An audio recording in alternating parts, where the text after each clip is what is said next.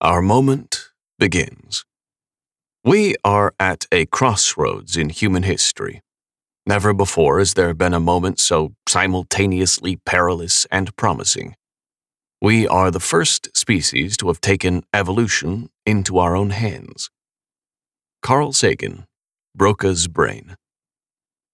Imperiled today by planetary warming of our own making, we find no small amount of irony in our current plight, for we, in fact, owe our very existence to climate change, albeit the natural sort. A violent asteroid impact here, a sudden warming spike there, with a collision of tectonic plates and a collapsing ocean conveyor thrown into the mix. We wouldn't have arrived at this moment without a remarkable series of climate episodes and accidents. We emerge. Climate change has shaped us from the beginning. It's a simple statement, but the story is not. Not all evolutionary or societal trends are driven by environmental changes, let alone climate change.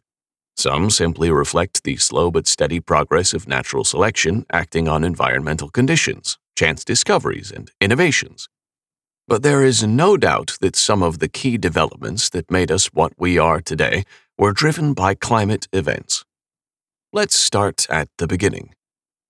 One could argue that the possibility of human life began when the first living organism emerged from the primordial ooze somewhere around 4 billion years ago.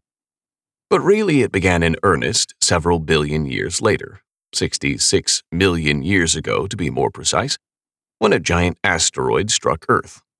It was almost 8 miles wide, traveling 30,000 miles per hour, more than 3 times faster than the speed of sound, creating a 100-mile-wide crater that lies beneath the waters off the coast of the Yucatan Peninsula. This epic collision ejected a massive cloud of debris into the atmosphere, blocking out sunlight and rapidly cooling the planet. Roughly 80% of all animal species, including the non-avian dinosaurs — that non-avian qualifier is required because birds, as a direct lineage of the dinosaurs, are in fact a surviving subclass — disappeared. As we'll see throughout this story, tragedy for some often meant opportunity for others. A key consequence of this catastrophic event was that it eliminated the main predators of our extreme distant ancestors, the small rodent-like mammals that had scurried about hiding among the rocks. They could come out of hiding and occupy new niches. The collision marked the end of the Mesozoic era, the age of dinosaurs, and the beginning of the Cenozoic era, the age of mammals. Roughly 56 million years ago, just a brief, in geological time, 10 million years after the demise of the dinosaurs, climate change, that is, naturally occurring climate change, generated yet another challenge for life. In this case, it was a sudden warming spike known as the Paleocene-Eocene Thermal Maximum, or PETM, which occurred early in the 20 million year-long Eocene epoch. It created evolutionary pressures that opened a niche for a whole new order of mammals, the primates. The first one was a primitive lemur-like creature named Dryomomys. She was indeed our distant relative, though at 5 inches long and on a fruit diet, she would be awkward to invite to Thanksgiving dinner.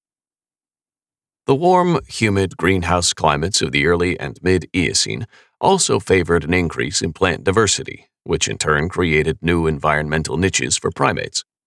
Wet tropical and subtropical forests allowed the arboreal early primates to diversify and disperse across North America, Eurasia, and Africa. The climate then slowly cooled over the course of the mid and late Eocene and into the Oligocene epoch, which began roughly 34 million years ago. What drove this cooling trend? Back in the early 1990s, leading paleoclimate scientists Maureen Raymo and William Ruddiman argued that it was the collision of the Indian and Asian tectonic plates beginning in the early Eocene. That collision pushed up and created the Tibetan Plateau, also building the towering Himalayan mountain range and the majestic Mount Everest.